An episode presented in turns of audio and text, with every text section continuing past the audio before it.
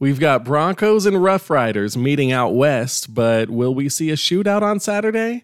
If it's anything like last year's matchup, the end zone will look more like a ghost town than a Clint Eastwood movie, but either way, we're in for a competitive duel between Roosevelt and Brandeis. We'll have both head coaches join us on today's show as we preview this District 28 6A tilt. Five players to watch, keys to the game, and predictions. It's all coming up on episode six of the Alamo Football Lounge. Baby, you know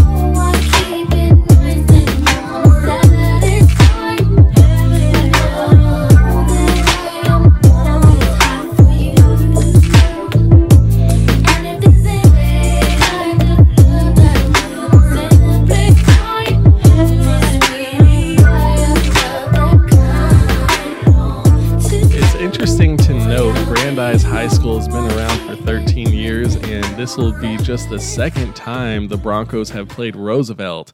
And uh, that was last year when the Rough Riders won by a score of 10 to 7.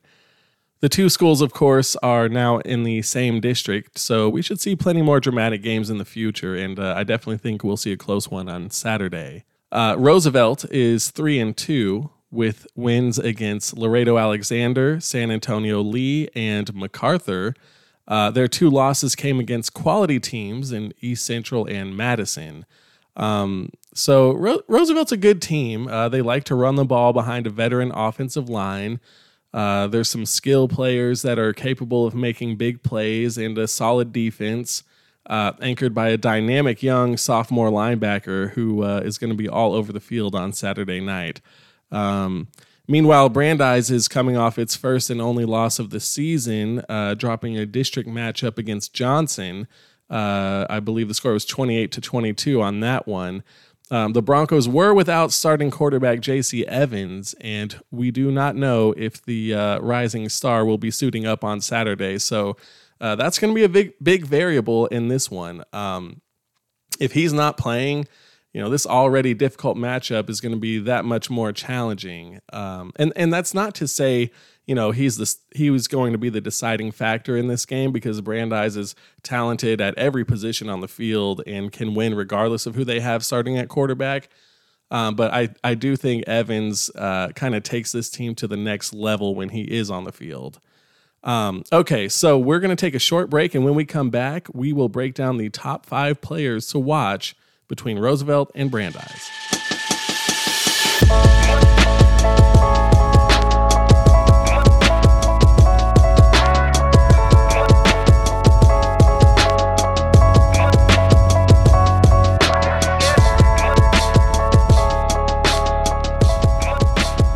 Support for the Alamo Football Lounge comes from Bexar Kolaches, making Czech Texan kolaches in Bexar County. Varieties are inspired by the land and culture, like pecan cream, Mexican chocolate, and brisket klobasnek made with smoked brisket from 2M Smokehouse with their spicy sweet sauce. Orders can be placed for takeout, curbside, and delivery at bexarkolaches.com. As an added bonus, if you go to their website and enter the promo code MASON, you get 10% off your order. Believe me, there is no better way to start your game day than grabbing some of these incredible kolaches and a nice cup of coffee before heading out to the stadium. That's bexarkolaches.com, promo code MASON. Okay, so let's move on to the top five players to watch in this Saturday's matchup. Um, but I'm actually going to start with an honorable mention.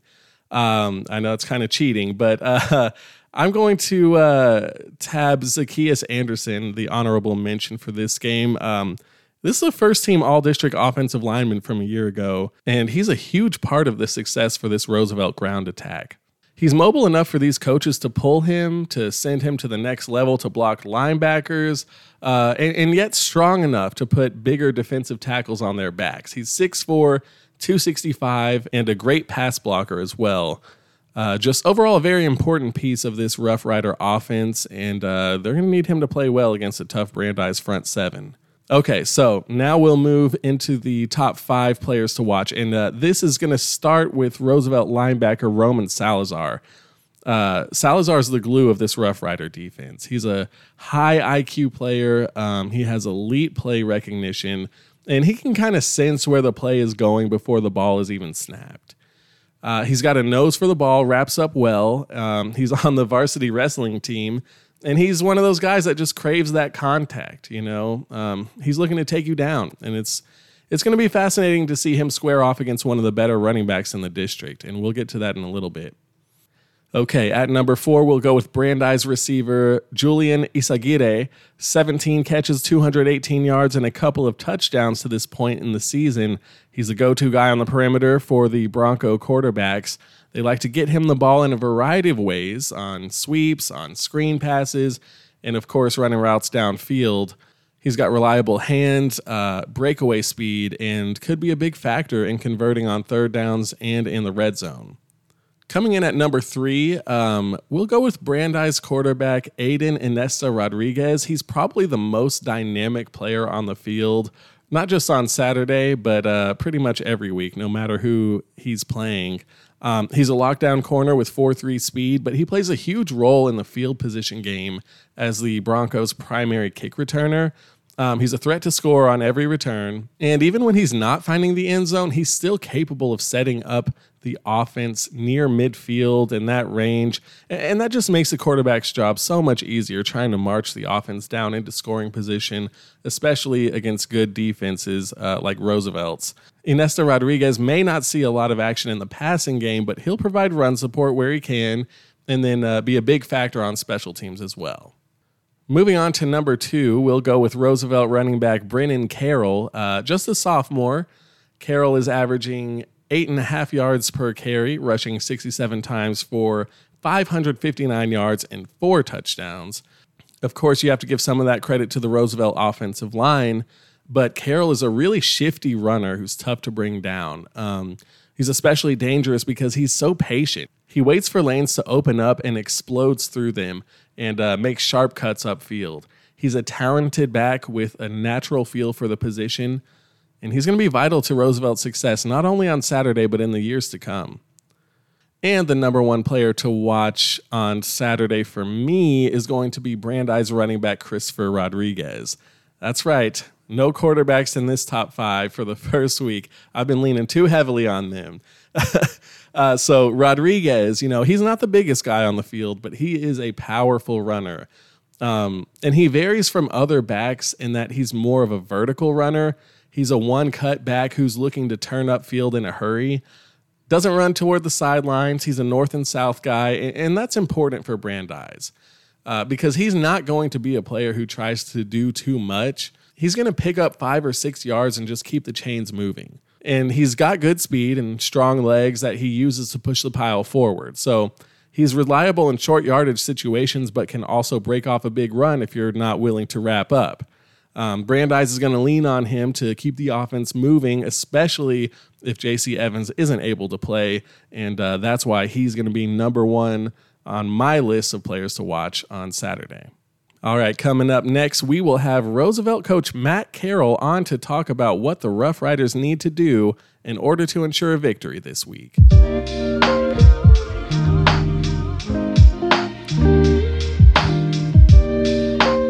Sitting at three and two and two and one in district play, what have you learned about your team a quarter of the way into the season? Would you say this group has cultivated its own identity? You know, that's it's funny you say that because that's kind of like what we started off the year talking about. You know, is it's a new group, it's a younger team, uh, and so trying to identify ourselves. You know, what are we? Who are we?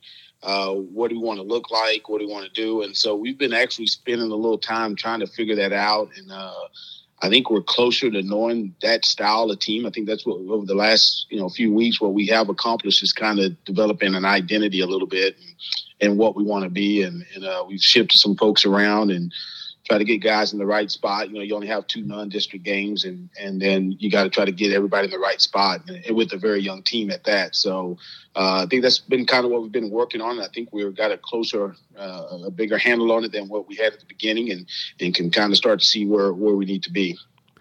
Yeah, and uh, offensive line play is so critical in your offense. How would you evaluate your group up to this point in the season?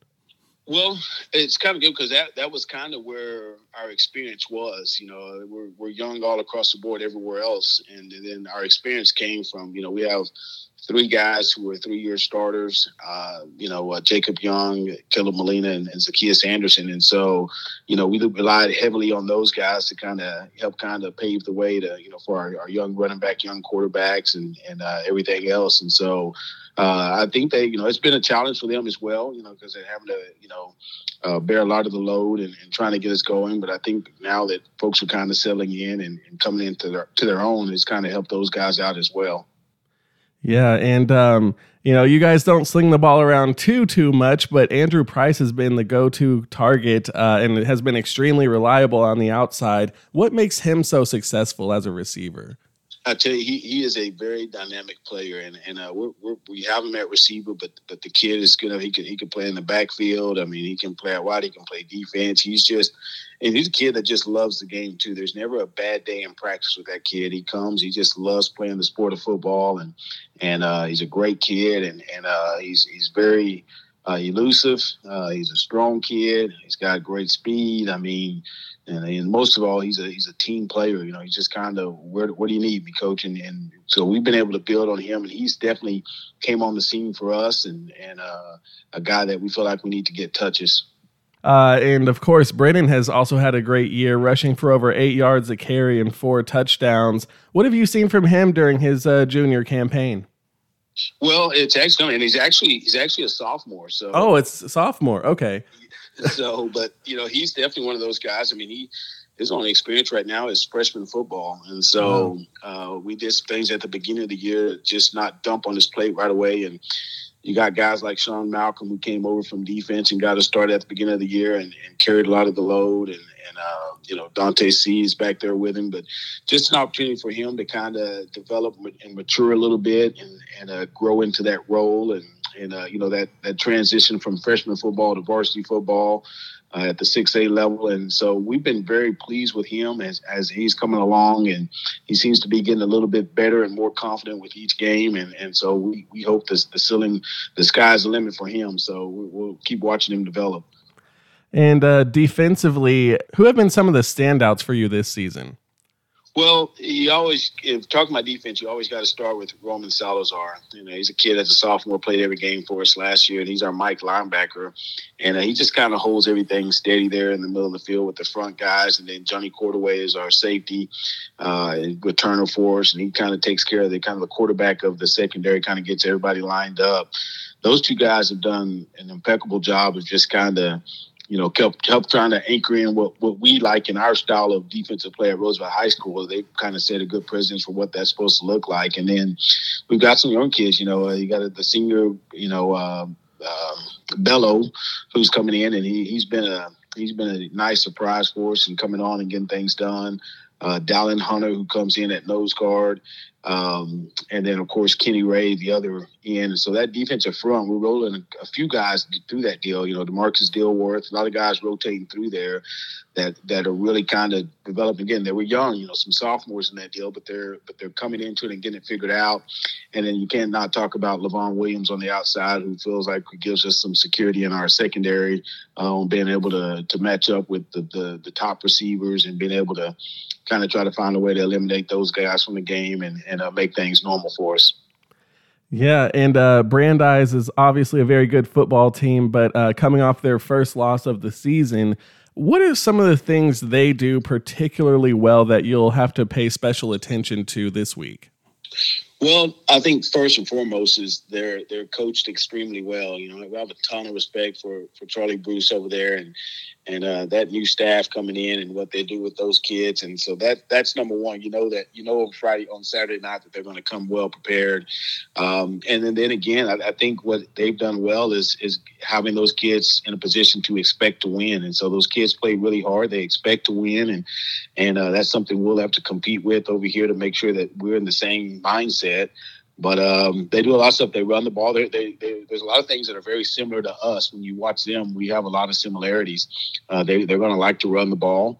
Uh, they've got a couple of big old uh, H backs and tight ends that you know that that pave the way for, you know, they got a smaller size running back, much like we do, and and uh, the Rodriguez kid, and, he, and he's really good. He's a strong kid. You know, his size doesn't matter. I mean, he he's a really good uh, running back, and and uh, they do a good job with him behind those big boys and getting down in the middle line, and they're physical and aggressive, and so uh, we'll need to come out and make sure that we're matching their physicality and, and, and uh, you know challenge those guys and try to get ourselves in a position to be successful. If it comes down to one or two things to get this win against Brandeis, what are what are the non-negotiables y'all have to take care of to earn the W? Well, I, I think there's like two that we're kind of focused on this week. Is is we got to take care of the football. Um, you know, we just cannot afford to uh, to give the ball up, and our possessions are going to be huge and what we do with it. And so we we, we got to avoid any type of turnover or anything like that. Uh, the second thing is, I think we got to be very disciplined. Uh, we got to be very disciplined. We can't we can't self inflict uh, pain on ourselves with you know 15 yard penalties and and different things like that that send us back in the hole or put us in, the, you know, abnormal situations, you know, first and 15s and things like that. We have to be really sharp about what we're doing and, and be disciplined in, in our way of playing. Uh, I know I said two, but then the, the third thing is probably uh, got to be great on our special teams. We feel like this is a game when games are this tight and the teams are this close uh, the special team play is going to play a big part. And so we want to be really good in the special teams department this week. And we're spending a lot of time on that and making sure we can be solid in that regards. Well, uh, thanks again so much for your time, Coach. I really appreciate it. And uh, best of luck this week. Thanks a lot. We appreciate it. We'll take a quick break and uh, then we'll have Brandeis head coach Charlie Bruce come on the show to go over the keys to victory for the Broncos.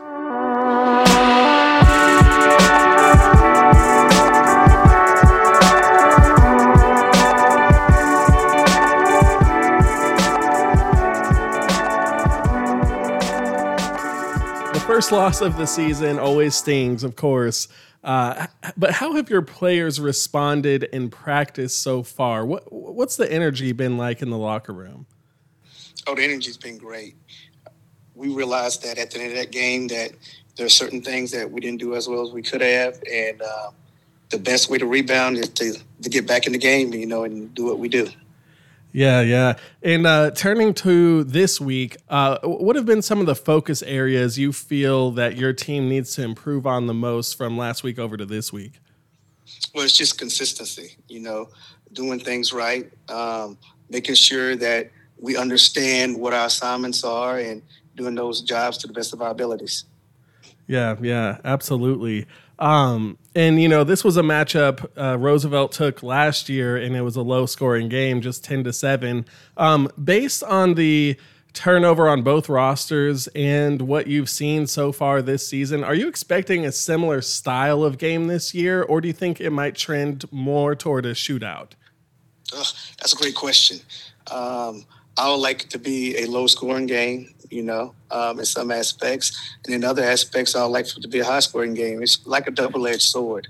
Um, I like to say, just at the end of the week, we want to be one and zero. You know, however it wa- washes out, we like to be one and zero at the end of the week. Absolutely. Um, Christopher Rodriguez is already over 500 yards on the ground with seven touchdowns. What has he meant to your offense in terms of establishing the run, but also setting up the pass? Well, the great thing with him, you know, he's a spark plug. You know, um, he gets us going. He's a high energy player. Um, he's an outstanding young man on top of it. And once he gets rolling, you know, it kind of helps establish the offensive run game. You know, your secondary has been able to cause a lot of problems for opposing offenses. Uh, you've got some really talented players uh, sprinkled around there. What's been the reason behind the success of that group in particular so far this season? Well, I feel like um, our defense coordinator, which is Coach Maddox, and then you know our secondary coach, along with all the other coaches, because the D line's getting pressure. You know, the linebackers are either dropping the coverage or getting getting pressure. I think it's just it's the whole team concept. It's just everybody being involved in it. Mm-hmm. And um, Roosevelt obviously leans heavily on that rushing attack. Uh, what's going to be the key to disrupting their offense this week? I think just playing sound football, you know, and doing your job every play and not trying to um, cover up somebody else, just doing your job. And is there a certain non-negotiable that you guys have? Uh, uh, like, if we need to do this, or else we we're not winning this week. Uh, we need to stop this particular thing, or we need to execute this particular thing. Is there anything like that that you guys have a non-negotiable in order to win? Well, I think that one of our main non-negotiable is is you know we're an attack style defense, and if your numbers called, then you need to go and go full speed. T- talk to me about your offensive line play uh, so far this season. What have you seen from them? Oh, they've grown every year. I mean, every every year, every week. Um, it's been tremendous. I was down watching this um, Monday and watching their growth and how they move and how they're in sync and move as one is phenomenal. Um, I'm looking forward to see what they look like at the end of the year. It- It's been great. Well, thanks again so much for your time. I really appreciate it, Coach, and best of luck this week. No problem. I appreciate you. Thank you so much. And that will take us to the keys to the game and prediction time. Uh, last week, I fell below 500 once again. Uh, I'm two and three now. I picked Burbank to upset Brackenridge, and that definitely did not happen.